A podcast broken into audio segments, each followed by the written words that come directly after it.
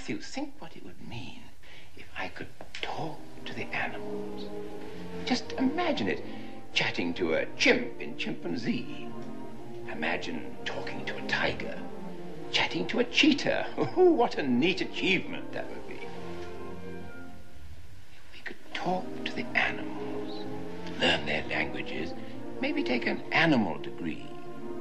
I'd study elephant and eagle, buffalo and beagle, alligator, guinea pig, and flea. I would converse. So, Hi Felicia is a podcast that I started with the idea of having conversations on a variety of topics, trying to do a deep dive, um, maybe knowing something about the person, maybe not. One of my guilty pleasures is Criminal Minds and the team at the BAU, and they always profile a serial killer or an unsub by the fact that, that they usually start in a geographical location that's comfortable to them. So I, I, do do that. So I am using friends and family and friends of friends and Facebook friends for folks who are basically in my sphere at, at first to interview and have some conversations because I've always been curious about you know where people come from, what their interests are, and I get really jazzed about talking to someone who's really enthusiastic about a subject that maybe I know a little bit about, maybe I know nothing about. So I hope you enjoy my conversation with my different guests, and um, please feel free to comment, send questions um, or send suggestions for guests that you think might be interested uh, to be on Hi Felicia.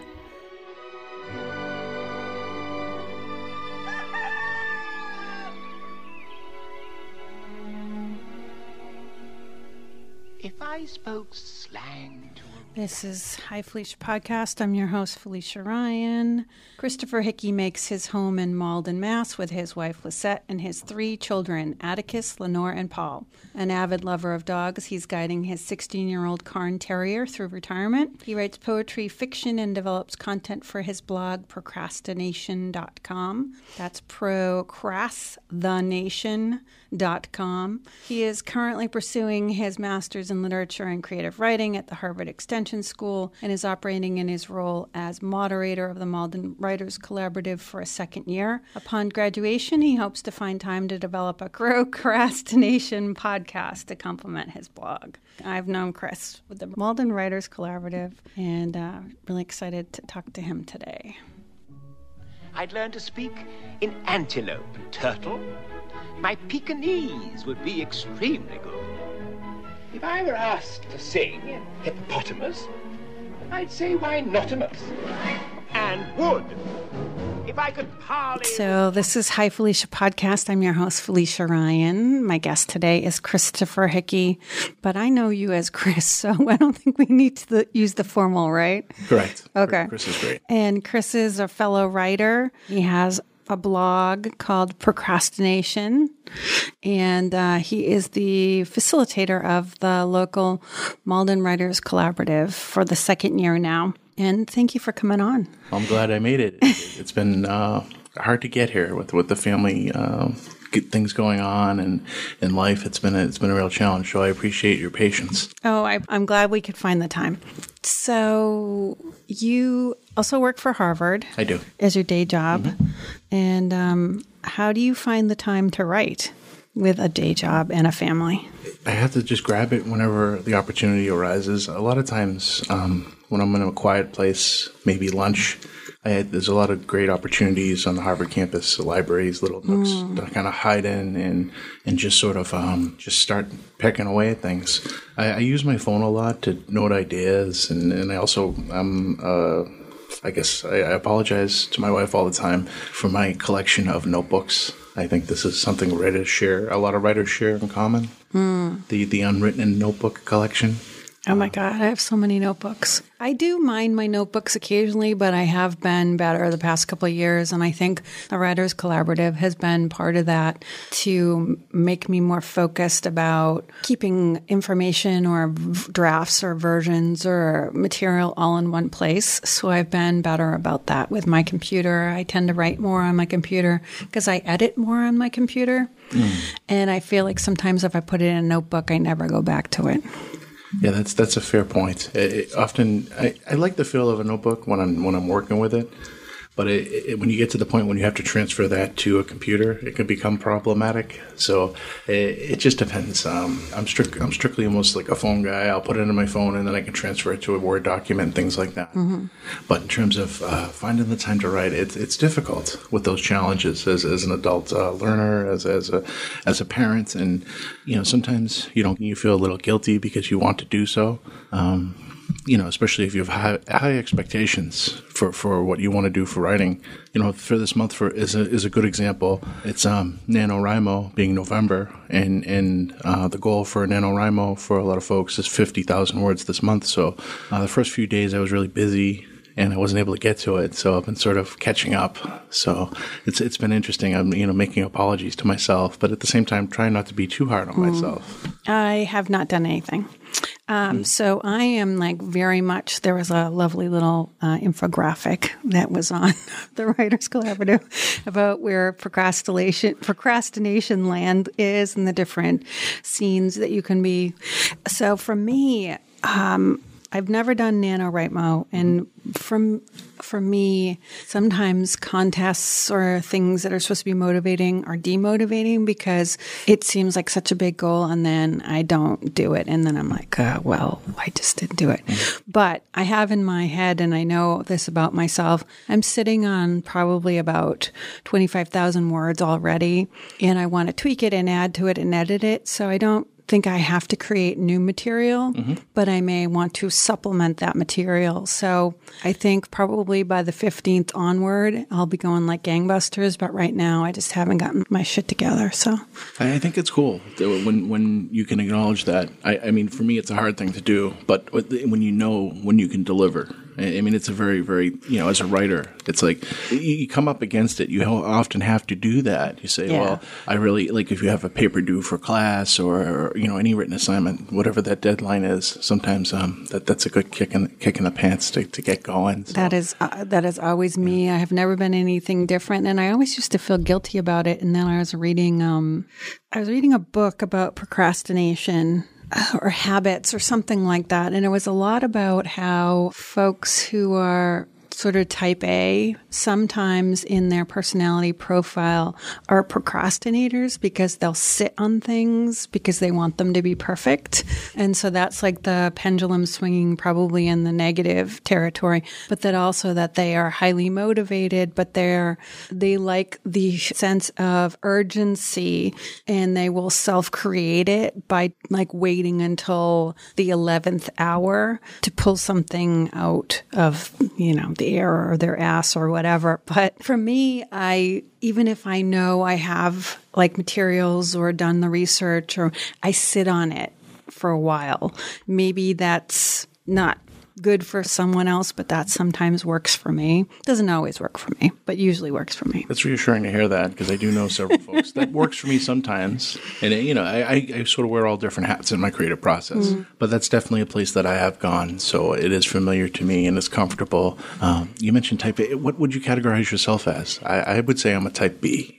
There's no doubt about it. I'm totally a type A. Excellent. I'm recovering type A. Okay. So uh, I'm definitely a perfectionist. So again, that that that pendulum can mm-hmm. swing both ways. So the negative part of it is that I will sit on things t- for too long or spend too much time perseverating around something or having, I'm not a great editor. I've gotten better at it, but I'm a great editor of other people's stuff. I'm a terrible editor for myself. I have gotten better at it, but I would just get so attached to the thing or the word or the sentence that I mm-hmm. wasn't not able to deconstruct. I think I've gotten better at it. I was not always a good collaborator. Like if I was in the team based, because I would always be the one that would take charge and then sort of commandeer the process and not be open to other people's suggestions or ideas. I've gotten better mm. at that. But yeah, it's it's hard. It's hard. Well, I'm a I'm a Capricorn, so mm-hmm. um, that's the kind of stereotypical type A. I'm a Pisces, so I'm very passive. um, my wife is type A, so it, it really works well for our dynamic. Yeah, yeah. We, we, we feed off each other. Um, she really is able to direct a lot of the things and you know towards perfection and and, and I'm a dreamer. So it, it kind of it's it's a nice it's a match made in heaven. I, she may have another opinion on that but but I, I, think it works well. And and it's funny it's almost you mentioned something about editing your own work and I find that to be a great cosmic joke in that it's almost like you're blind to your own work but absolutely you can, you can say a lot about someone else's. It's, absolutely. it's so absolutely. clear. But what's in front of you and you when you're doing it yeah. it's, it's, it's almost like a handicap that you can't see the things. And one of the ways that I tend to deal with that is I put psychological distance between myself and a piece. Like, like you yes. said, you're sitting on something. Yeah. You, if you go back to it after a while, it, it's a little bit easier to kind of you know, cull things out of it or yep. edit it down. But right away when it's so fresh, like, oh, I like this. Do you know the idea of soft focus? I don't. Okay, so sometimes in yoga they'll do this. Sometimes in a meditative state you can do it. You do a guided meditation, sometimes if you have fear of closing your eyes to do it, they tell you to do soft focus. And it's sort of the idea of using, I think it's the difference between a direct gaze and a peripheral gaze, but you're not, you, you choose, in yoga they call it a drishti. So it's one particular spot that you kind of focus on that is not usually human, that's not moving. And um, you kind of let your gaze go soft so you're not so hyper focused on what the detail of the thing that you're looking at, but you're kind of like looking at this thing, but also being aware of everything else in the picture. And that is a tool that I've used for my own editing my own work. So this idea that you can go between micro and macro and kind of be like, so I love this phrase or turn of phrase or thing that I'm saying, but it does it serve the overall piece? Or what is the overall piece? And mm. then how am I supposed to enter it and how am I supposed to exit it? And then what is the middle supposed to be saying? And I'm all for nonlinear stuff. I love stuff that is a combo of fiction and nonfiction. Mm. But does it serve the piece, that the piece have some sort of cohesion. So I think sometimes for me looking at it, looking at my own work at least with soft focus, I don't get so hung up on trying at it. There's a lot of great points because the thing, as you talk in, about these ideas, I start, my synapses just start firing all mm. over the mm. place. And, and, and what I like about that is that uh, when you go from a, soft focus type deal, and, and I know this isn't the right analogy, do you remember those mall portraits when you had to kind of yes yes, is that's it, soft focus. Is, okay, yes. all right. So it's sort of a, that idea. Um, I was trying to think about how I can relate to that in, in my work because I haven't done that, but I think I'm going to start to practice that just to get, get, a little bit of peace of mind. I, I love talking with other writers, finding out about a process in the tools in their toolbox that they utilize. Mm. Because I, you know, I think everybody can benefit from learning what other people do, and you know, you never know if it's the right fit or not. Yeah. So for me, um, to hear these things, it's it's it's it's exciting. So, and that's why the Malden Writers Collaborative, I think, is such a great group because it's always good to be mindful, and I definitely have to remind myself of this: of don't compare your stuff or yourself to another writer, but they may have some sort of lesson or learning or style or tip or trick or um, tradition that they use that can then help inform your own process. Because, like some, you know, I've talked to Jason mm-hmm. about his stuff, and at his book reading the other night, he was talking about you know his process. He's super um, uh, organized and focused and mm. very pr- prolific. And sometimes i can get down on myself and, and i think you are too. You're very focused. You are very prolific. I'm not that prolific, but I'm also, I've always been a sporadic writer and a sporadic reader.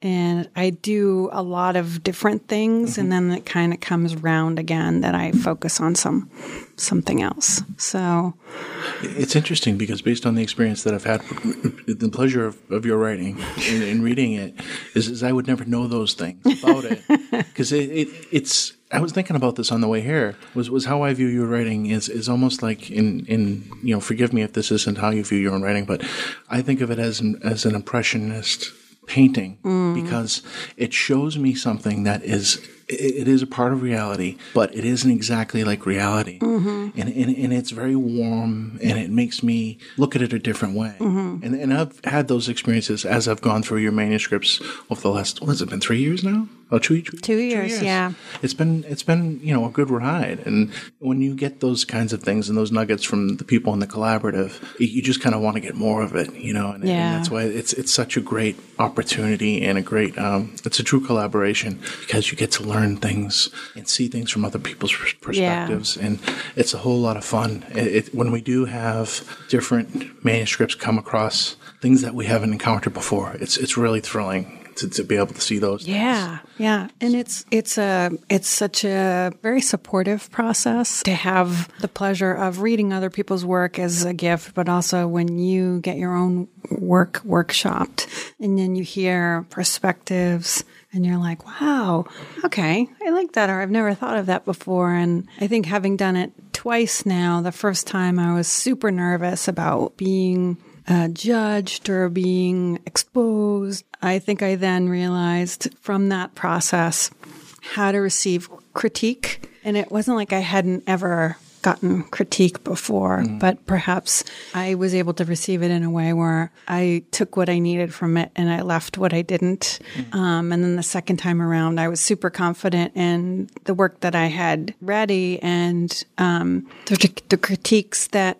sort of didn't work for me. I was able to be like, okay, thanks appreciate, yeah. but not doesn't necessarily serve me. And then the ones that I felt like really got in there and kind of messed around with stuff and reflected something unique or different or an unusual take, I was like, oh, that that's interesting. Yeah, it's it's it's a nice little mirror, a mirror to get a look back at ourselves that we don't necessarily necessarily see. Yeah, and and um, you know, I, I, just recently had uh, my manuscript done, and it was really exciting to hear all the things that people either found that, that yeah. didn't work. And, and I think you touched upon this earlier.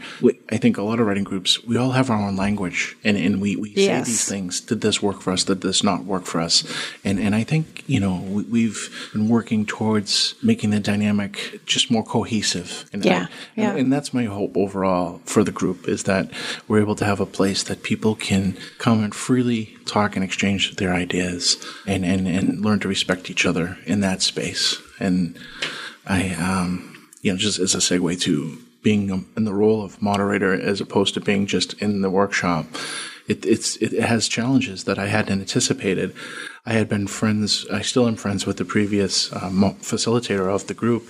And, and when we had talked in the past about things and how the group went, it, it was, it was always, I, I, didn't quite understand or I couldn't relate mm-hmm. until I got on the role. Mm-hmm. And then it was like, wow, this is, it's, it's significant because I've never been in a role where I've been with 31 disparate personalities. and, and, and, you know, generally we're, we're all writers and, and, yeah. and, and it's, it's, we're there for all the, you know, pretty much the same purpose, but it's it's it's it's it's interesting, and, and, and, I would ask or challenge anybody that's out there that wants to do something similarly to do it because it's it's a real eye opener and it's a good experience. And it's a really good experience, but being any kind of group dynamic, you know, the psych, psych mini psychologist life coach comes out in me because every group, whether we plan to or not, as humans, when we get together in a room, even as adults, there's little mini dramas that come yeah. up. There's things that we get triggered on. Mm-hmm. There's psychological stuff we bring in. And so that, that as a facilitator, sometimes I watch you handling or juggling all of that, or sometimes choosing maybe selectively to ignore certain things because it doesn't serve you to to pay attention to them. But it's it's a I I sort of watch that, and so you know, congrats because you've well, obviously I, I got your hands you, full sometimes. I need to talk to you more often because I need a better objective idea. Because you know, Lisette, my wife, will tell you uh, I have I have an awful. I guess you would call it a, call it a poker resting bitch face eh, or non poker. I, am awful. I, I, I can't hide my emotions, so I don't know what that looks like to anybody there. And, and our workshops are ostensibly at the end of a workday, aren't they? I mean, eh, yes. We meet yes. every other week. Yeah. On on the end of a workday, everybody comes in and we're all ragtag, tired. We all have busy lives, and it, it's interesting when we first get there. I, there's always a change, and, and I find in the energy of the group. It, it, towards the end, just as we get going, yeah. it's time to stop. Yes. Yes that's always a group dynamic too, always. So traditionally, when you are in uh, like a psychoeducational group or a group therapy group, the reveal always comes right at the end. So because people wait, they have to find their way. It's almost like walking into the water. You have to become acclimated to the environment before you're willing to like get to the reveal. Mm. And I think everybody's nervous because we start out with positive feedback, but everybody is probably chomping at the bit to, to be like, and let me tell you the thing you did wrong. And and that's not really the purpose of the group, but that's sort of as humans, our default is problem solving and future predicting. So it's tough sometimes to be in the moment and to listen and to not plan the thing that you want to say and to not worry about getting your two cents in or being funny or garnering some, I don't know, laugh in the group because you know we all we all like that camaraderie and that's part of somehow times we approach a group mm-hmm. environment but we're there to talk and discuss each other's work and and we want to try and do that respectfully and I think mm-hmm. I think absolutely in general everybody is there to do that yeah. Probably without exception and we just tend to express it differently. Sure and that's a very fair and generous way to say it. I, I, I, think I, I could also say uh, coming in on the backside of it is that yeah we do have a lot of strong personalities in the group that tend to, to prattle on about things that may or may not be related to the manuscript at hand and and that can be a bit distracting especially to the person that's being workshopped. Sure. And it's like well how do we how do we navigate that? I mean how, how do I navigate that as a facilitator? How, as a group how do we do that and and that's something that, that I'm learning as I go uh, I'm hoping that I'm getting better. This is my one yeah. piece of advice for you, and this is how I approach any kind of group environment. I always think about who's the who's the shyest, mm-hmm. who's the smallest voice, who's the least likely to step up, because you don't necessarily always have to worry about the person who's willing to raise their hand. I think sometimes going and trying to cultivate the shyer voices are the they're like the sometimes the hidden jewels, and but I think the more the more voices we get in, the better, because that is also sort of um, role modeling good behavior. Mm-hmm. So I think the it's tough to be democratic sometimes in a group this large, but we're we're only what two three workshops in now yeah we're still finding our our finding, our rhythm yeah the rhythm that's that's true and and and that I also enjoy those moments when, when the shyer folks, it's like how how engaging do you get? And, and I, I am I'm a person that I guess I would say I have a little bit of social anxiety, almost a little bit to a lot of social anxiety. Yes, absolutely. So I, I think the people who are allowed have yeah. that too. They just express it in a different way. That's a good point. I didn't think of it that way. Yes, absolutely. Almost. Yeah, it's it's it's really kind of interesting. But um, anybody who has verbal diarrhea has social anxiety. I, you know, I never thought of that. it's just manifesting differently. Absolutely.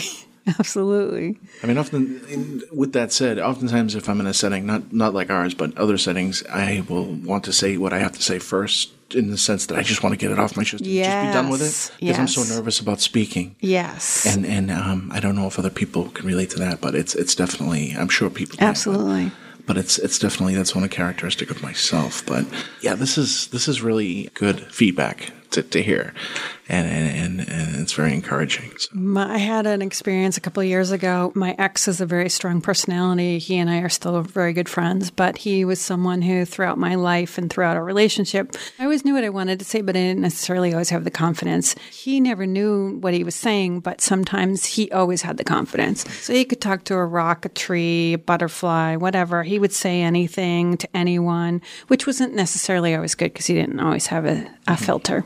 But we I would sometimes borrow that model of like, hey, if he can do it, I could do. It. And then I was on a jury, he was on a jury, my my current partner was on a jury almost within like months of each other and we all were foremen or foreperson mm-hmm. and I said, you know, I wonder what it was. Like, do we make eye contact? Did we look like we know we're paying attention? Or was it just we were in that chair, like that corner chair?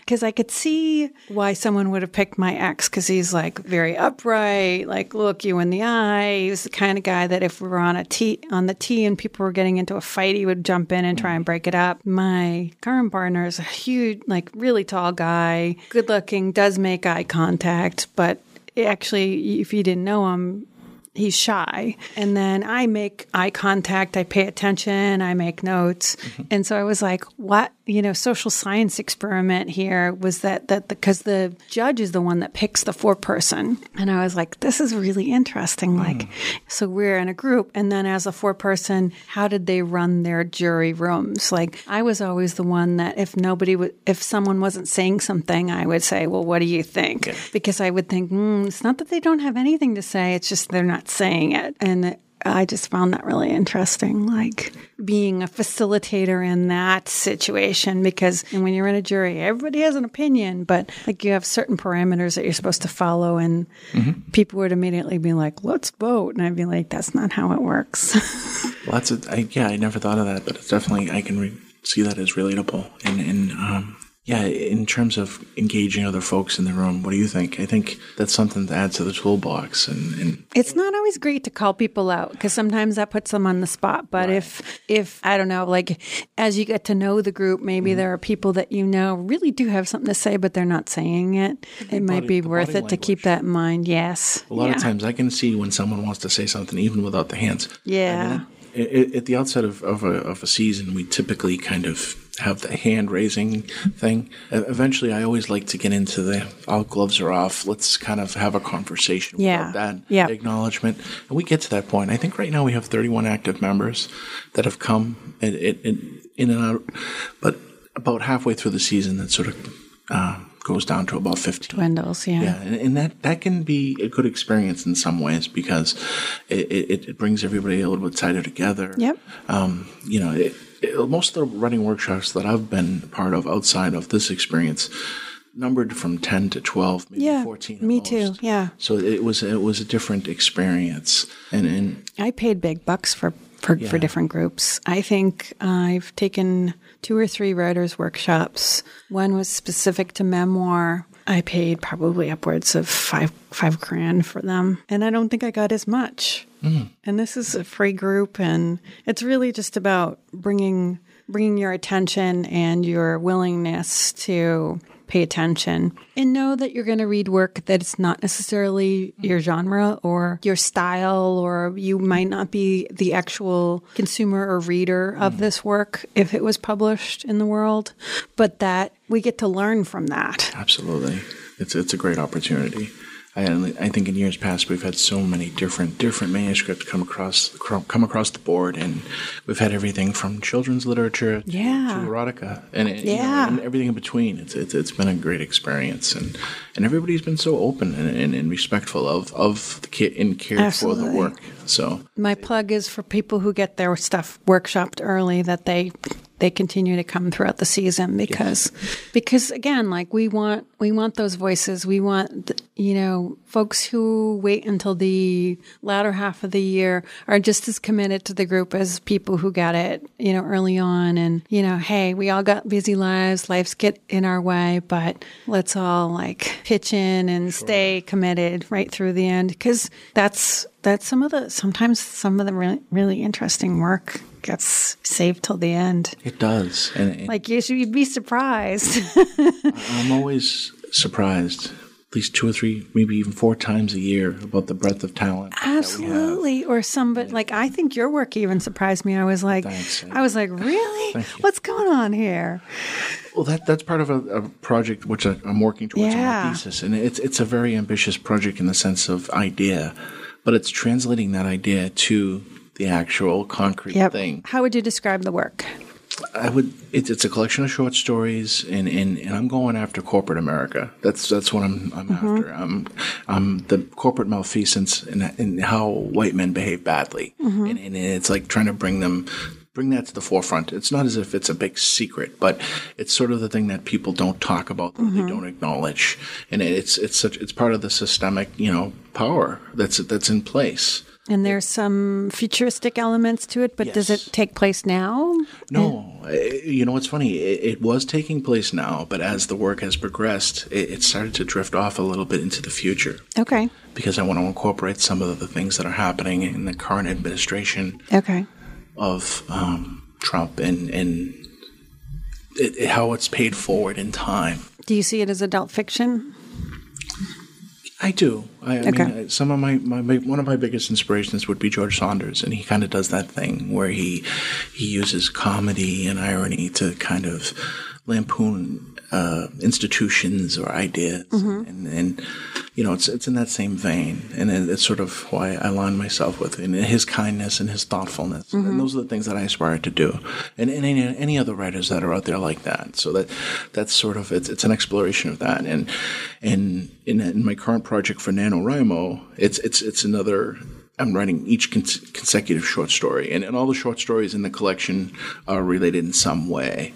And and I had a lot of fun writing the first, the second one, um, which was about sort of a pitch session by the company that that sort of sells accountability. Or how do we hide how do we hide corporate malfeasance? And we provide you know people a fall guy a fall guy is going to come in and take the rap for someone. And this, this is where i see the future of uh, crime and punishment and, and you know it's just sort of a, an idea of moving in that direction it's how i envision it so eh, i'm just It's a little dark, Chris. You don't seem that dark.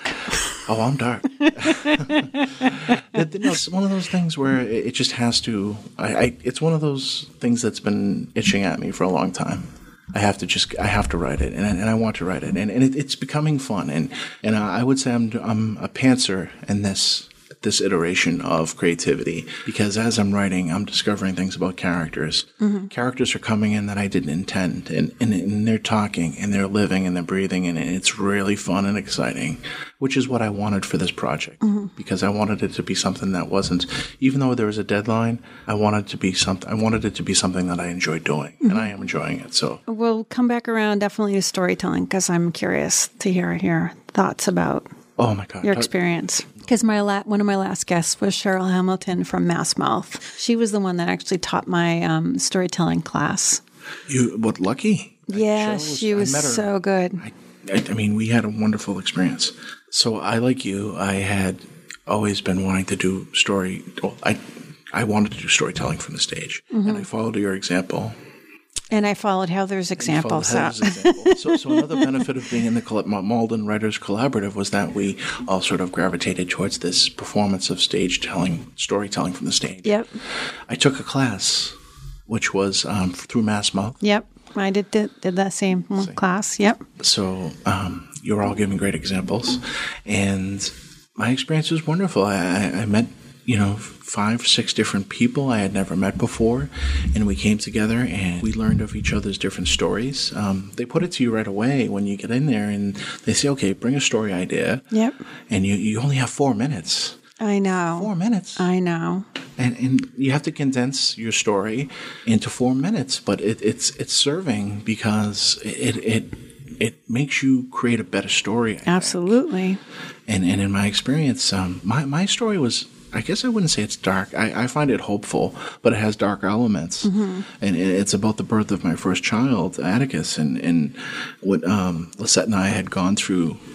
Um, we were looking for a natural birth for him, and um, all the ups and downs of that. And when we went to the hospital um, for Lisette to be induced, that night my mother passed away Oh my gosh. in the same but we didn't know we we were ignorant of that fact Yeah. because we were in the middle of the pregnancy so i thought what a great opportunity to share this story and and, and, and it's also very healing for me Yeah, to yeah, kind of process absolutely. it because i never really talked about it or in, in passing but it, it, there's a there's a very uh, strong therapeutic line to the storytelling a- aspect Absolutely, and yeah. sharing and Yep. the respect that audience gives you and the reactions and yeah. it, it, it's really strong, and, and, and I was very thankful to have the audience, and the experience was, was largely largely great. I mean, I was nervous as hell, and I think I mentioned this to you. Yes. I know, I know, I do have aspects of social anxiety involved. So, I think there were eight of us at total for our performance.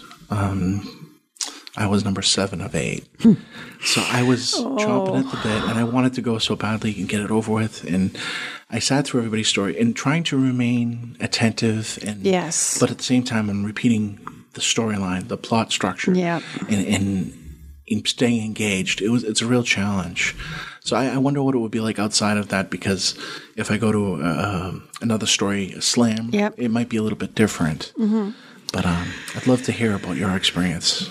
Oh gosh. Um so it was something scared the crap out of me, but I knew I wanted to do it. And um, I put a lot of pressure on myself in everything I do, but I put a lot of pressure on myself for this.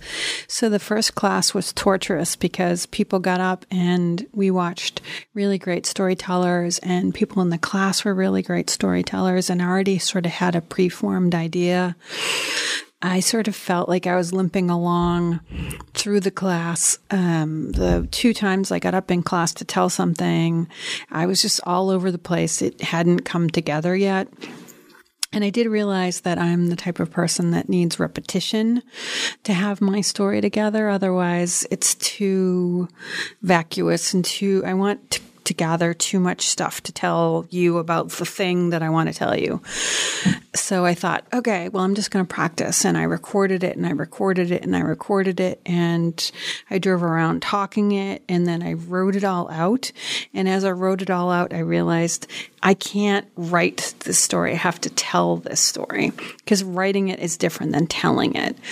Um, and I ended up calling a friend and I said, Can I just tell you the story? And I said, These are my challenges. You know, I'm not thinking I have a beginning, middle, and end. I feel like I'm too windy with it. I'm get, trying to get in too much stuff. And just tell me what you would think would be the highlights. And do I have a story? And um, she was super helpful and she kind of coached me through it. And she just said, it's not windy, but this kind of goes off. You might want to cut that and just kind of, you know, center yourself around it. And it sounds like if you tell it a few more times, it's going to come together for you. And I did a lot of comparison with people in the class who were really like had this beautifully well put together story.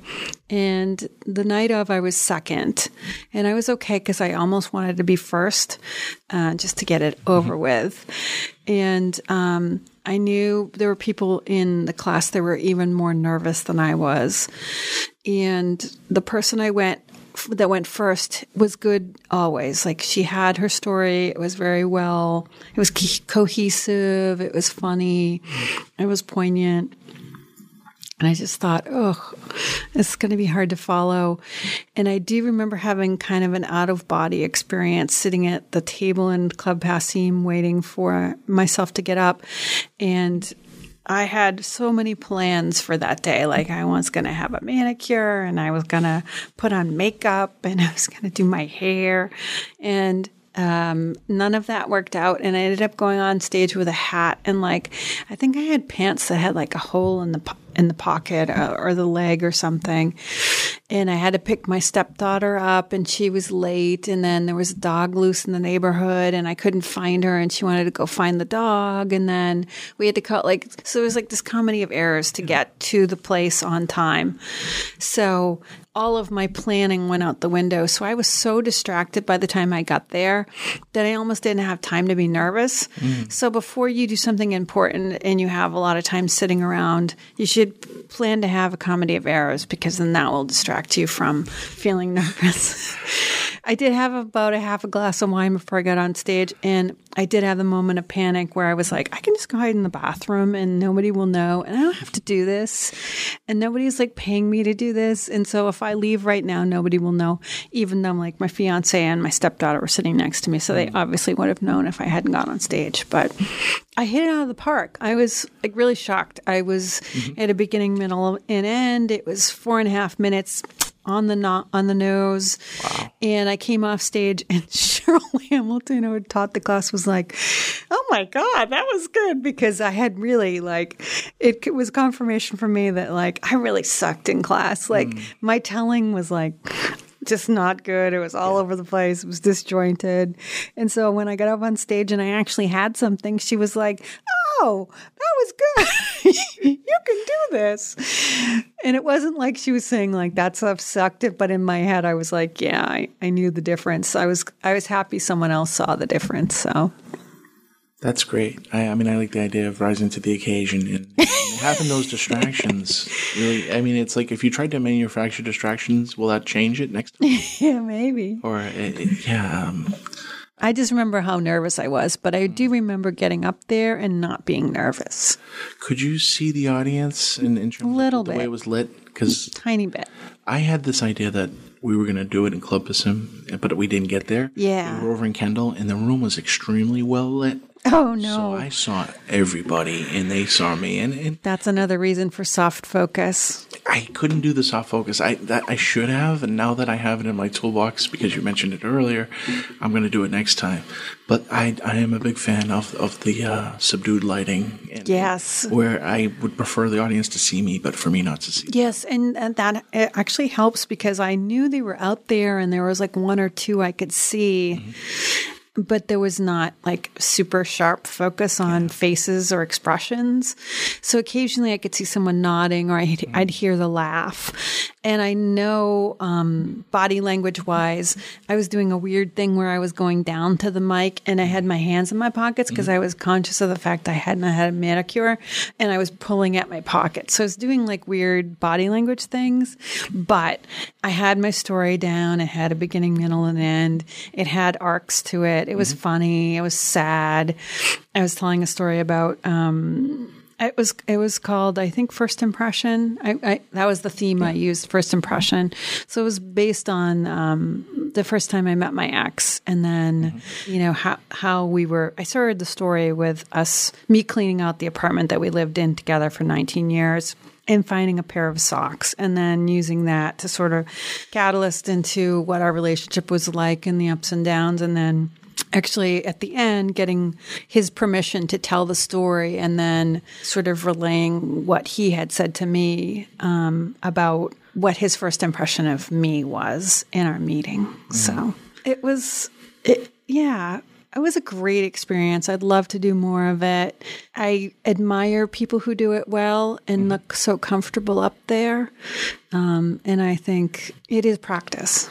Yeah. Yeah. So you have to be willing to get up there. And uh, I had a few class members who forgot what they were saying and got stuck, which I think is everybody's worst fear is that I'm not going to remember my story, even though how could you not remember your story? It's your story. Or they're going to falter or they're going to.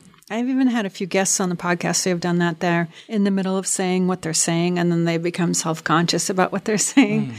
So it's like you have that moment of like, oh my God, what did I just say? Did it make any sense?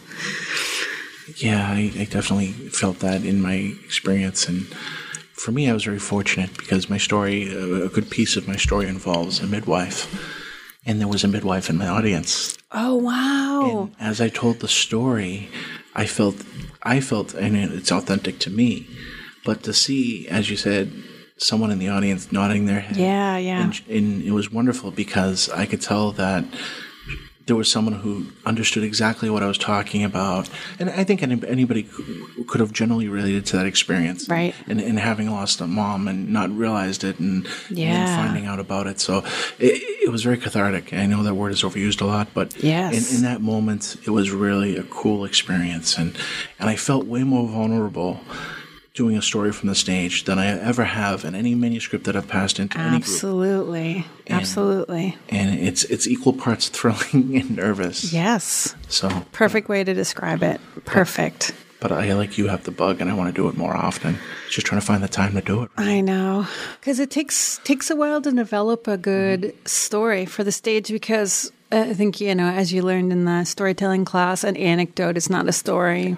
And you could have a kernel of a story, mm-hmm. but it not be able to flesh it out. And then there's other, like I, when I interviewed Cheryl on the podcast, mm-hmm. we talked about storytelling and I told her the story of being nervous for the storytelling. And she's like, that's a story. Of course. It's like anything that kind of reveals stuff about yourself is mm-hmm. really an interesting way to start a story or to be part of a story. So, Absolutely. And did you find that any of your training as a writer moved over into that? I, I mean, there were some things in terms of the elements of storytelling, the basics, and and that sort of helped me and guided me.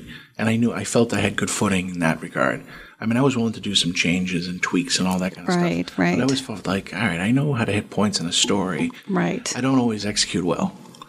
But I like stories and storytelling that breaks rules. Mm. So as soon as I was given a set of rules, I felt very hampered by it. Mm-hmm, mm-hmm. And I felt like I had to fit my thing into it. And it I'm always terrible when I'm trying to fit my thing into it. So like I was obsessed this past year with Fleabag mm. and that's storytelling and I love storytelling that breaks that third wall. So she would be funny and she'd have her thing and then she'd be like, "See, see what's going on here?" And I like the idea of maybe incorporating some breaking some rules into my future storytelling because and so you don't want it to be a comedy routine, but I love the idea of directly speaking to the audience and then also reflecting kind of an overall of what your thing is mm. rather than it just being a straight mm. story. So I think might try and play with that a little bit. I think that's worth playing with. I I, I, I am looking forward to Fleabag. That's earmarked for us. We have. Oh yeah. That's so it. I good. can't wait. I mean, I've heard so many people talk about it, and you know, then you've mentioned it, and uh, I'm looking forward to that. But uh, I think it's really cool to do that to break the fourth wall. Yes. and and and, and it involves you as a viewer. Yes, it, it brings people absolutely. in, and then you become part of the story. Yes. it's like, you know that whole you know the never-ending story. You're reading the book, or it's really nice to kind of um, interact with things in that way. But I say continually go against convention and keep doing that. Yes. Because when you, I already find that you have strong voice in your work. Oh, thank you. But just keep going forward with that because that's th- there's no wrong for that. And I was always told, so I was an English major undergrad, and I did not have a great experience because I was always told that um, I should take the writerly voice out. Um, so, like, you know, if we were doing critique or this type of writing or that type of writing or expository writing or whatever, there was too much me in there. And so I was always given, like, you know, you're not following the rules or whatever. So, um, that was drilled out of me and then i was i found myself drawn to and reading a lot of stuff where i you definitely hear the writerly voice really strongly and i just thought you know what i'm gonna just give this up i'm gonna give this idea up that i can't put that in there Yeah. Um, and it i think it works now more you know better than it ever has for me that my my voice is in there I, you know, it's funny. I, I don't want to be too cynical about it. I mean, who the hell are they teaching? who are these people teaching these things? Do- Yeah. Do, you think they'd use that as an exercise to sort of make us break down and do that, and then eventually just go back the other way and say we're going to do that? Put our maybe Or I mean, I don't know. Maybe that- like kind of. I don't know, like learning to do things the right way. Ah, that's so tough, especially in a creative field. Like I don't know. I mean, there's something to be said for good sen- sentence structure Mm. and grammar and whatever. But I even like writing that breaks those rules. You know what I mean? I, Oh, for sure. I love run-on sentences. I love ellipses. I I love all that stuff. So It's exciting when you, when you get to a piece that is almost like a stream of consciousness. yes, It's like you can totally relate to that. yeah. I mean, I mean, you, if you can untrain yourself on, to read things that are unconventional, Or a story in a story, or like it's, Uh, it's you know like if it's if it just like doesn't make a lot of sense and it's but you know like hey impressionism dadaism whatever it is you know that's there's a there's there's room for everything yeah, absolutely. i love piece, pieces that are linear as well but that's i'm not i'm not i'm not in terms of my own writing i'm not as linear I, I'm writing a piece. I'm having trouble with it now, and it's funny because uh, I was talking to a songwriter, and um, she's talking a lot about how she's very heart, she's very heart centered, and a lot of the work that she a lot of the music that she writes is very heart centered. And I said, I'm really loving this idea of writing from the expression of a feeling and that being your starting point. So, right now, I am writing about the feeling of frustration. So, you like, um, the analogy would be, or the metaphor would be very female, but if you're, if you've ever been in, stuck inside of a yoga top or a sports bra. Like it gets like you so you're kind of sweaty and you're trying to get out out of it to mm. change to go take your shower or whatever, but it's stuck. Mm. And so there's like these yoga tops that have like a shelf bra in them, but you can only get them off by like shimmying out of them and then you have to get them up and over and over your shoulders. There's a point at which you get stuck in them. Mm. And there's like a mild panic like, "Oh my god, I'm to have to cut this thing off myself." And plus you're or like if you're okay, so you're you've just been swimming in a bathing suit and your bathing suit is stuck and you can't mm. get it off. So that there that's go. He hit go. Yeah, it, would- it would be definitely a panic would definitely be there. Or like you got your socks halfway on, Yeah. and you and something's happening, and you got to try and move now. Or you got your pa- your pants halfway on. What are you gonna do? Yeah, It's it's it's it's yeah, it's a good exercise. I never I've never approached it in that way. I write a lot from feelings, and I never realized that I necessarily did that. But I was looking at some of my work and talking to that songwriter. I thought, yeah, I do spend a lot of time writing about a feeling, like an overall mood, a feeling, a tone. Does that translate after the piece is written? I think so, and so I'm starting it the other way with this with this new idea. Rather than it just being an example of a feeling, I want to start it from that and then see if I can build the piece around that. And it's this idea that you're halfway between something. Mm. You're not quite here, but you're not quite there. How do you move forward? Your arm is stuck, your shoulder's stuck. That's a really great puzzle. I mean, just thinking about it. You have a piece that you'd like to read? Sure. Introduce it. Tell us what we're going to hear. Okay, as, as part of the work on my blog, I, I do a lot of photography, and it's Yeah, prof- beautiful stuff. you. It- it's just how I Do you frame take things. pictures with a an ex- your phone? Just the phone. Wow. It's, it's really because it's always about access in a moment for me. If I see something and I want to frame it, and and I and I know a lot of what I've learned through doing the blog is part of the content of bringing people towards the blog and traffic. If that's your goal, is is to have um, things that you can view. So that, that that's one of the tools that Having a that I use. visual. having a visual. But it's you know for me, we talk about being stuck between feelings. When I when I get motivated or inspired to write a poem, it's it's, it's something I usually have seen, and then I just kind of go with that feeling. So I guess I, I, I kind of do do that. But um, I'm really intrigued by this this notion of being stuck somewhere. So I'm going to play with that a little. Not this isn't the poetry that I'm working on right now, but um, I think they're going to earmark that for later. I'd like to read a, a poem called Vision. It's a short one. Basically, eh, I, I was I was thinking about the moment of death, and here we are in the dark place again. Mm-hmm. And, and and what what happens in that transition from living to, to to death for the person that's actually experiencing it? And and I said, what would be the last thing that I see? And and, and, and, and when I die, is, is that going to carry forward with me? Is there is there even an essence of me afterwards? So it's it's sort of grappling with all that stuff. So the name of this poem is Vision. What last goodbye would suffice? What fleeting vision held? What lasting sight to last all night? An eternity to dwell?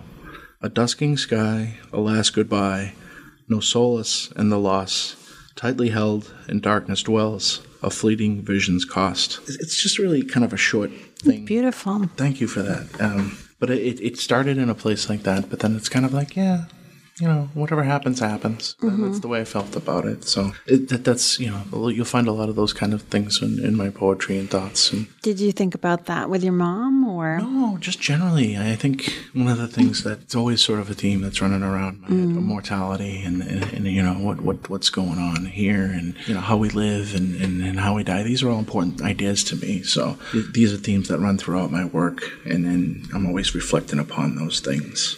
Does your belief system, ha- you know, I don't know what traditionally you grew up with, but is that changed? Is that inform it? Is it just philosophically you're thinking about it? more more to the philosophical, but I can't I can't deny that I grew up in the, in the Catholic faith, and, and I've had an experience, you know, similar to a lot of people have. Um, I, I, I guess not I've had a, a positive experience, but with that, I still can hold them accountable for the behaviors that have gone mm-hmm. unchecked and you know glossed over and all that. So there's a lot of disillusionment with that. It doesn't really inform it, but it, it's I'm more nostalgic for the good experience I had, but I also empathize for the people who didn't have that experience. And, and and it really is uh, it's more to the philosophical bent. And I'm all over the place. I can't really nail it down now, but one of I think poetry is one of the ways in which I kind of explore those things. Yeah, I think that's a perfect medium for it too. Poetry is, I think of it as a lot of poetry, I feel like, is painting. You know, it's just painting with words because it's not, it's like watercolor, it's not super defined, or at least the poetry that I like. And uh, it's usually an impression of something. Yeah, I don't stick in one place right now. I'm kind of exploring all the different things, and I've taken classes and uh, just just different experiences. I think sometimes the stuff I write is, is more for me in, in how I Yeah. express myself, and I don't really. I know this is probably counter to what a lot of people do. I, I don't always worry about the content that I put up. I just kind of get it out there. It's more important for me to put it out there and then, you know, sort of let it sit and percolate a little bit and then come back to it. Mm-hmm. Yep. Sometimes I cringe, but sometimes I surprise myself. And Yes. that- that's fun. I That's think. always a nice feeling, isn't it? Yeah, it is. It really is. Um, and and then it makes me. It validates you know the whole process for me.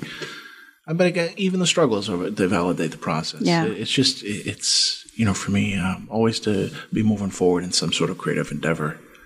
And and, and you know I, I, I don't know how, if that's the same way for you, but I. I I wouldn't say I get down about it, but I, I definitely I'd rather be creating. That's my bumper sticker, you know. something like. Absolutely. I'm um I've always got something going on. I like collage. Um I have, you know, at Jason's book reading, I was talking to Naomi Khan, and she, she and I were talking about we want to have a jewelry repair party because we both have like tons of jewelry supply, beads and tools and what have you. So I, I have my hand in that kind of stuff. Um, I was just painting furniture the other day. Like I like dragging stuff out onto the porch, and I have um um a filter mask and spray paint and all sorts of stuff. And I was just printing out, like I started spray painting something yellow and then I was like, oh, maybe I'll put leaves on it. And so I started getting stencils out.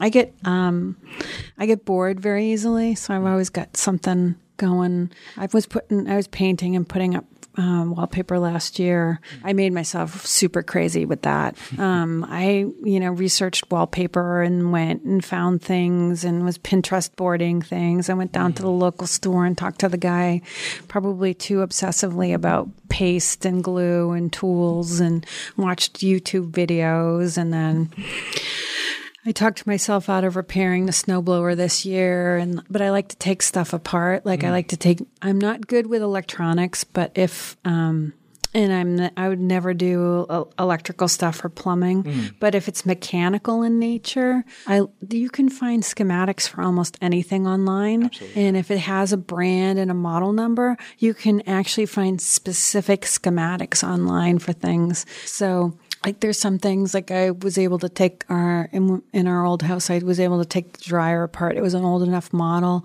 and figure out it just needed a belt and then you know how to get the the turbine back on and so I like to do stuff like that. I did that repair. I felt like a god after. Yeah, don't it was like but there's like you there's amazing YouTube videos out there. There's a ton of crap. Like there's people who take Right. squishies apart and repaint them. Do you know about this? you, you have that age group? We do. My daughter is into that kind of stuff, and I'm like, it's Like- costly and it's ridiculous. But um, we we say um, my stepdaughter's 13 that like she is going to probably have a job that we are going to be like oh my god that's a job. Mm-hmm. Like she's ultimately going to have some sort of job that we are we as human being adults mm-hmm. of a certain age are going to not think is an actual job. Mm. Because the stuff that's on youtube now that she pays attention to you're like like what the hell is this crap? Like like and you don't want to be the old person like get on my lawn. But a lot of it is like like million hits on someone taking crap apart like i should be a millionaire because i take a lot of crap apart right? it's, it's crazy. maybe i don't finish it but i take it apart But that's but that's part of the whole thing. I mean, and that goes hand in hand. I think with for me, I love talking about creative process and writing. Yeah. I want to know what makes it work. Yeah. so I think there's some of that. similar you got it you got you, that's a youtube Yeah. channel right there. It has to be. I mean, eh, these kids. I mean, they're going to inherit the earth, and they're going to do that. It, it's it's it's it's insane. I mean, my kids. I we- grew up relatively close in age, I think, and and our my experience was cartoons. I mean, Yeah. And, and watching those cartoons on Saturday and Sunday mornings, Yeah. they, they didn't play them at any other time. These, Right. these kids, they get cartoons whenever they want. The press of a Yes. button, and Yes. it's nonsense. Yeah. I mean, I mean, well, that, I guess that's not fair. They they they are entertained by it, but um, I definitely see that trend. In, in, in Yeah. play. And but also not having sort of um and maybe this is a personality thing, but not being um so curious about the world that they want to take crap apart and put it back together. They they want it to be fixed for them. Like I said to my stepdaughter once, like, why don't you come downstairs? I'll show you what the dryer looks like taken apart. And she's like, she's like, I don't want to know. And I was like, aren't you curious? And like she's a she's super creative. Like she's she's she likes um, like model building and things like that? And she's like, no. And I was like, well, you should like be self sufficient and want to know how to do this stuff. She's like, why? I would just have somebody like you. So I was like, oh, okay, well, that makes sense. But like, she found another way to get her needs met. Like, she would just, like me, I would not want to know it. How to do it myself. She's like, no, no, no, I'll find somebody like you who knows how to do it. And I was like, well, I guess that's maybe problem solving and it's a different way, but Sure. I mean, I, I it's not what I would elect, but uh, yeah. it's definitely. It seems like that's what the direction that a lot of it's heading in. But I mean, what are, what are, what's going to happen when there's no electricity or Wi-Fi? Yeah. Well, we play the game like so if there's a zombie apocalypse, who's going to get eaten first? And I'd be like, well, you would be eaten first because you'd be waiting around for someone else to come find you and they'd find you and the zombies would get you first. And I'd be like, I know how I know how to make like I'm the one with the hatchet. Mm. I'm the one that knows that if you burn crayons, they light like candles. I know all of these tick tricks and tools. I know that you could go to the library and find a book on things that you could eat in the wil- wilderness. You'd be waiting for someone to find a can opener for you. Well, I know where I'm coming if this is. podcast. I'm coming to find you. Do you watch anything like that? Are you like uh I used to be a huge Walking Dead fan, and, and then I just kind of lost patience with it. Mm-hmm. But I like the notion of it and this idea of you know, Yes. it, it goes into the, what we talked about Yeah. dynamics and did you read the graphic novels at all? yeah, to a point, and, and and my nephews were more into it than I was. Yeah, I love graphic novels, but yeah, just the whole idea of it is, is a wonderful uh, convention, and you know, it, it speaks to a lot of the things I'm interested in, mortality, and, and you know what what comes, what are the possibilities. It's definitely a direction that. I think it just took off hugely, and Yeah. I, I see it in the video games too. With the, you know, my son Absolutely. but it's it's definitely something that's a lot of fun. I, I think I read the, the the zombie survival guide recently.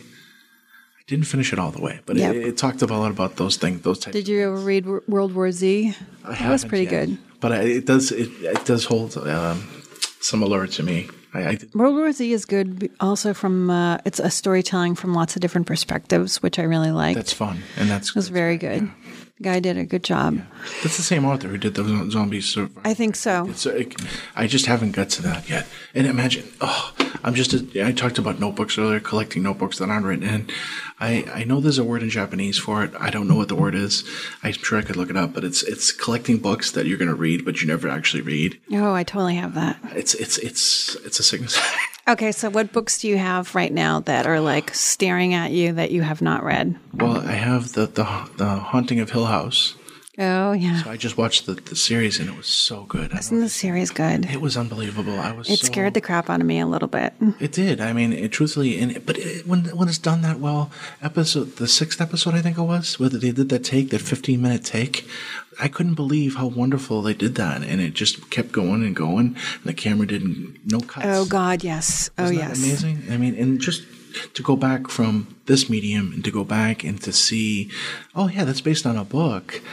You know, Have I'm you like, gone all the way through yet? No, I just I have the book. I just got it from the library, and No, no, the Oh, series. oh yes, we have. Yeah. Okay. So yeah, The, we- did the reveal surprise you? Because it surprised me. I didn't see it coming. in some ways, you know, it, it, it, that's I think that's.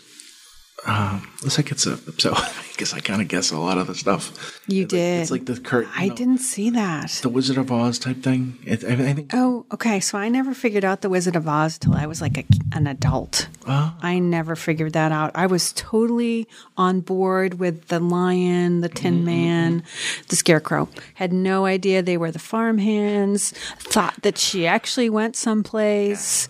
Didn't get that whole. No, did not get that at all. Well, there's a book I never read, but I have to go back and revisit to go read that book. But yeah, that that one I kind of figured out, and and, and I have this thing, and it, it almost goes back to The Walking Dead. Whenever they start a story, um, and the, whoever the protagonist might be, I always find that it's always going to wrap in that way, I, and, and that's kind of a cheat. Okay. And I and, and I kind of always look for that, and I think that's one of kind of the more disappointing parts of Game of Thrones for a lot of people. There wasn't that closure for some folks. I mean, um, I think it, having viewed The Haunting of Hill House and how strong the writing was for that, all the way up to the last season of Game of Thrones. I don't know if you've watched that or if you're a fan of it. Game of Thrones. Game of Thrones. Yeah. It, it, it's just. I watch a lot of stuff. It's, it's in the pop culture. Mm-hmm. a lot of people wildly were disappointed by that ending. I, w- I wasn't disappointed. No. And I saw that it worked, and it worked for me from an Yeah. Standpoint. Yeah, definitely. But, but, um, I think I'd only read the f- first book. yeah. The first I think of the got- series, Fahrenheit. gone through most of them except for the last one. But I think they could have expanded that last season into two seasons and maybe did it a little different. Sure. But I don't know. I I just think with anything you're going to find um, a- certain amount of displeasure with it. anything, any closure. So the so these are the books that are haunting me right now. Um, someone gave me a book of Lisbon poets. Is it translated? Yes, I don't read Portuguese. I did. I was going to ask you though. No. um, I have um, A Wrinkle in Time, which I'm halfway through. I'm almost finished Shrill, but it's just mocking me. I just got out of the library a book, uh, Reviving Ophelia, which was a reprint of the book that originally came out. She updated it for today's girls. I remember that book. I'm about a quarter way into that. And then uh, I just ordered on Amazon two books. they came in the mail yesterday. The, the Brief and Wondrous Life of Oscar, oh, whatever. And then um, I bought Roz Chast. Uh, can't we talk about something more pleasant, which is a graphic novel? She, you know who Roz Chast is? Heard of her? She's a cartoonist for you in the New Yorker magazine. Yes. So this book is about her parents and her parents aging and her mom needing to go into a nursing home and like just the you know basically the denial and the parents not wanting to tell her things or share information with her and then also needing her help with stuff. So Some experience with that. relatable, definitely. You've had experience with that? Yeah, a little bit. It's that's a whole nother can of worms. But everything you just listed, now I want to read. See, Oh, see how yeah, that yeah, works? yeah. It, it's, See. it's, it's, you know, oh man. And then I have all sorts of books on my queue at the mm. library. Ocean Vuong was one of the oh. His book. I think I think it's coming. I have to check on Thursday for when we're at the library, but I think it, they've told me that it's ready, so I can pick it up. Oh, I hope it is. It's supposed to be beautiful. Yeah. So maybe I'll just. And what happens is I go and I pick through lots Yeah. of different books, and I like to read fiction and nonfiction. I mm-hmm, usually mm-hmm. have one of each going, but then I'll get only so far through something, but then I find something and I read it all the way through. And then once I've done that and I've completed that book, I go back and I f- try to finish other things. So, yeah, it's it's interesting how that works. I, I also have books going at the same time, several different books. yeah. But if something really grabs me, I'm all in. Yeah, I do that too. I, I just recently saw that the PBS uh, Master Series they did uh, Ursula Le Guin. They did a, a, a, a, ser- a serial uh, serial on her, and it was excellent because you know I just had never written any read anything that she had written, and she she had all these great science fiction novels, and and, and like you just see shadows of, of that influence on on Harry Potter and Absolutely. and Neil Gaiman, anything you know, you know, Yep. uh, J.K. Are you a new Neil Gaiman fan? Absolutely huge, huge. I love that guy. I love everything about him. I, I, I just love his wife, Amanda. Palmer. Yeah. they just seem to have. this dislike her. I You dislike her. Yeah, Yeah. I, I, I don't know. I mean, I think she's a sensationalist. I don't find her, at least as far as, so I'm going to be really harsh. I don't find her worthy of attention in any way. I don't think any of her ideas are unique.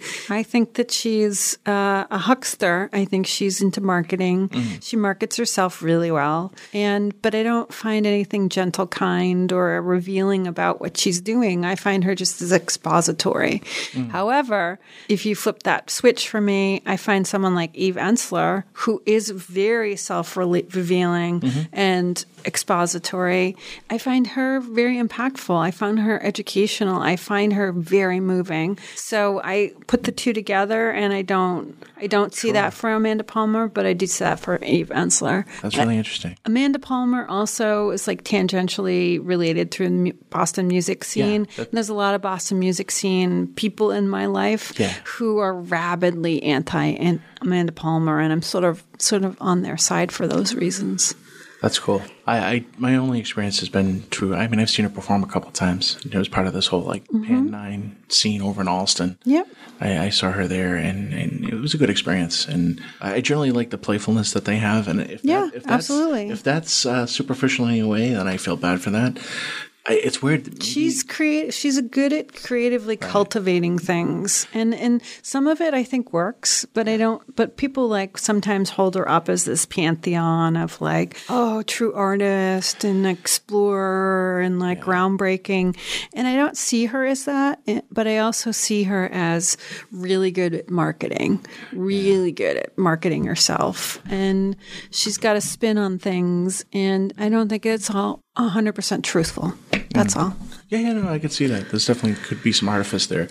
I, I wonder, like, if there's if there's now a spectrum, like, especially in these times. Yes, people like you know, like, absolutely. you have your Kanye's and Amanda Absolutely. And, and how does that? Yes, and then then then for me that's the that's the thing that just doesn't appeal to me. Like I can hang with it with your with your openness mm-hmm. if it's authentic in the way that it resonates with me as being authentic. Maybe she resonates with other people as authentic and that's just a different spectrum like you mm-hmm. said.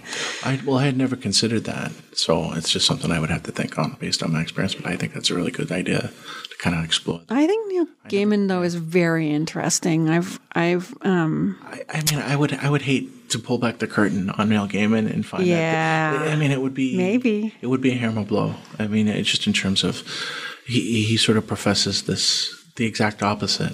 So maybe that's why they're attracted to each other. maybe Uh, maybe But he he's at, right now at the pinnacle of it, just just success. It's ridiculous. He's got like three different shows. I know. all the literature. I mean, the guy's just a hot commodity. And but with that said, I I enjoy all of his writing. I, I can't I Yep. digest it. I it's like and he comes at it from all the different sides. Yeah. he's not just strict, strictly linear. He hits. He's done comics. He's done graphic novels. Yeah. he's done horror. Yep. he's done nonfiction. He's done it all. Yeah, and I yeah. and, and and I really gravitate towards that. 'Cause I like to be at least think of myself as a jack of all trades. Yeah, yep, yep. Yeah, it's it drives me crazy. Just uh, going back to the books, and I'll never finish them all. And when, when I ha- when, maybe that So what's the word? Must there must be a German word. We should ask Tristan about this. There must be some sort of German word for the guilt of not finishing books. Like what is that? The angst, Absolutely. the angst you feel. Like where the like um the, I don't know. I can't think of a good word, made up word on on the spot, but there must be some sort of like German word There for like, the angst of not of having books in your house that you don't read. If We'll have to ask him. Or the next time I see you, I'm going to find out. I'm going to tell you. What the Japanese thing is. Yeah, I love when he read the poem uh, last year at the at the end about Ireland and the and the band and being in the pub. And we said to the thirteen year old, you know, tell us who whose work you like, because it's always interesting to hear her mm-hmm. little synopsis mm-hmm. Mm-hmm. of the like what transpired throughout through the public reading. And like she never necessarily says, "Hey, I loved your work the best." She doesn't even have that like in her like mm. of, uh, you know like tell me tell felicia that she did a good job. But she was like you know that guy that got up to talk about the pub and stuff i wasn't quite sure what he was talking about. I, was, like it's a poem. And she's like she's like yeah i knew there was something about a pub or whatever. Um, and then i think she liked the piece that um, elaine wrote about because she talked about French fries and and Revere Beach. So she was she, it was like identifiable things that she could she could get her hands around, which was cute. Um, well, uh, just in a matter of timekeeping, we're getting close to the hour here. Is there anything that you'd like to share as terms of wrapping up or plugs or Just plug thoughts? Uh, the group, as usual, um, you know, we are both part of the Malden Writers Collaborative. Um, typically, we- our seasons run from October through May. Yep. Um, we like to share that information, and um, you know, membership is, is sort of, sort of pretty much solidifying up at the front of the season. But um, you know, Something to keep in mind for something to keep in future. mind, and we're always looking for new blood, and and we're looking for you know diversity, people of color. We're looking for more women, more perspectives. Um, you know, Yeah. Do we have more of a male group this year? it, it it's tough to say. I don't think so. I think it's fairly distributed. Fairly but distributed. but uh, in terms of membership, but participation hasn't headed that way. Okay. Uh, up front, a lot of the manuscripts have been mail driven this year. It's just been that way, but I'm hoping it swings back the other way. So I hope that a lot of of, of our uh, women in the work in the group start to bring their work in because we need it. Yeah, definitely. And we want to hear it. Yeah, um, definitely. But it's it's a great place to land. It's the Malden Writers Collaborative. It's out of the Malden Public Library, and, and we're always looking for new people. So uh, yeah, definitely plug that. And then if people want to find you, you and your online and your blog, how do they find you? Um, it, just as you had said earlier, it's on procrasstination.com. Uh, crass would be C R A S S. Um, there is a bit of irreverence on my blog, so um, a little bit of punnery on that. So they can find me there, at procrasstination.com. And you have quite a following, don't you? It's it's it's reasonable. I, well, I had a really great following until Facebook decided they weren't uh, carry over with it. Uh, I had about fifteen thousand people based on my friends from Facebook, but it's it's um it's, it grows a little bit every year, so it, it's a lot of fun. And they and you lost that from. I, I lost five thousand people because the Facebook they wouldn't. Um, carry over the, the, the acknowledgement of that. So oh I, I have all of my Twitter followers. I have the direct followers on the blog but it's exciting because I've met a lot of great people in the in the blogging yeah, community. Yeah, and, and, talk about varying perspectives and oh, definitely, and just really neat things and and, and you know really uh, ideas that kind of just push at you and absolutely, it's, it's a lot of fun. And, and, and, the same thing with the podcasts. What do you? What is your hosting platform for your blog? Uh, I'm WordPress right now. You're in WordPress. It's it's it's really user friendly. Yeah, um, it has some some issues, but overall, uh, I like the the theme that I have and it, it's sort of plug and play. I don't have to really worry too much about it, and they're very helpful if you have any issues. What are your um, thoughts about how to incorporate that as a blog? Well, essentially. Um, I'm sorry, how to incorporate the blog as a podcast. Oh, well, I, have seen other people do it. I'm not saying that that means it's necessarily easy.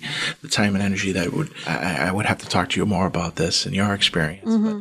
But, but, my understanding of the editing process and the time consuming things that are, for me, doing the blog is as easy as my interface and then there it goes. I, yeah. I hold all yeah, the yeah. edits. Yep. But as something, um, you know, like this, the production of a podcast, yep. it's not necessarily that. But do you see it as like you reading pieces or you interacting around a piece with with viewers or a little, or little bit of both listeners? Or I, I, would probably I would probably do like an ego driven piece of it where I do poetry and okay. talk about things. But I'd also like to have people on and have a conversation like we're having. Okay, it's so much fun. Yeah, and and and it's just a good. Exposure. Have you ever done a Facebook Live? I haven't. I haven't. I've been sort of. I, have been. I have a love hate relationship with Facebook. Yeah, I do too. I, I, I, at times I don't know why I'm on there, but then, uh, I don't know. Eh, there's got to be something better. there has to be, yeah. right? I, I just. It, I find Twitter is a cesspool, but Yeah. then there's certain people I follow that just like make me laugh really hard. Like one of the things that I follow is bad taxidermy. Hmm. Have you ever seen I it? haven't, but oh my I'll- god, it's so good. Yeah. And then the guy who pla whose name is God, and he's just really like really funny. And he oh, like, so God, I follow God and bad taxidermy. Those are my two favorites. I'm gonna have to look those up. I follow Stephen King on Twitter too because he's he's very funny. Plus, he, you know, his sensibility aligns a lot with mine politically. so Yeah. I, Um, I follow Amy Sedaris. she's great. Oh my Yeah, god. she's um, amazing. Both the Sedarises. Oh, I love them both. Like Even- that even- would be dream lunch for me. I'm sure it would be like a. Uh, it would just go over really badly. Like who knows what kind of conversation I, we could have, but the if I could have lunch with Amy Sedaris and David Sedaris, oh my god. I think you'd surprise them, and I, I think Eva would want to be there with you. Well, the last time that we saw, I guess, you know, his tradition of he won't take selfies, but if you go to a book signing, he'll spend as much time as you want talking to you about whatever. And he signs like horribly filthy, disgusting things in your book. And um, I, w- I love that idea. Like, if I ever could get my a book published. That's what I would do if I had to do book tours. I wouldn't take pictures with anyone because I hate that whole process, but I would love to like spend time and just sign people's books and write really awful things in their books and That would be amazing. Yeah. and, and it's memorable, and it's, it's absolutely. So I- yeah. And uh, then I, you know, I don't, he's one of the people that I like that style of writing. I like small, quick chapters. You're not quite sure if they're real or not. Uh, obviously, I think you put his book in a mem- memoir category, but you read them and you think, did it really happen? Did that really happen? Yeah. So it's like, you know, it's everybody's memory is a little fuzzy. Yeah, I like that. My favorite, one of my favorite words, embellishment. I like that word. Well, I hope you voted today. I did. Awesome. Excitingly, I did, and I made it a point to let them know at work that I was leaving to vote because I want them to go vote. Absolutely. It's just it's, it's so important. We have some interesting things going on with Malden politics, so We do. that um that's a whole nother show though, right? It sure is. Yeah, But but the important thing is that we both voted, and, and I'm really keen to see the results. Yeah, me too. Even in the other wards that I don't live in. Yeah, me like too. These really tight races, and Yeah, me too. big, big things are happening here in Malden. I'm a I'm a happy Gary supporter. Me too. I like that Gary picks up trash. Yeah, I who- think- who, wouldn't like a guy like that? I'm sorry, I see Gary out at everything. I think he's really hardworking. Um, I was not impressed by his his um, challenger. I was not impressed by anything his challenger had to say. I wasn't in the social media platform and presence he had was really, really. Negative, and not- very negative. It took away from his And it- credibility. In, yeah, in a way that didn't, it was unnecessary. It was really unnecessary. You can always challenge somebody on their ideas or their record, but you don't challenge somebody on their character. Yeah. Or you don't falsify or exaggerate things to suit your needs because it doesn't benefit you in any way. It just makes you look like a like a douche, you know? Right. Yeah. And especially since the city's done so well under, you know, Yeah. Oh, and you can criticize. You can criticize or say you would like to do something different, or you could have gotten there differently, or. But you know what? That guy's a member of the city council, so if he had something to say, he could have been saying it all along, and he could have been influencing decisions right. all along. That's right. So you can't then be, uh, you know, Monday morning quarterbacker and be like, "Well, I would have done it differently." Dude, you were there. you could have done it differently. absolutely. So, whatever. Good luck to all the candidates. Absolutely. Fingers crossed. Thank you so much for coming on. Thank you, Felicia. It was a pleasure. It was a pleasure being here and an honor. So looking Awesome. forward to hearing. Yeah. It takes me a little bit to get things um, squared away, but this was uh, the Hi Felicia podcast, and my guest today was Christopher Hickey, but we call him Chris. And thanks for all you do for the Malden Writers Collaborative. Thank you. Sometimes at the end of the show, people say, Bye, Felicia. Can I use my radio voice? Yes, bye. Bye, Felicia. Thanks, Chris. Thank you. If friends say, Can he talk in crab or pelican? You'll say, like Helica. Ah! And you'll be right. And if you just stop to think a bit, there's no doubt of it. I shall win a place in history. For I can walk with the animals, talk with the animals, grunt and squeak and squawk with the animals.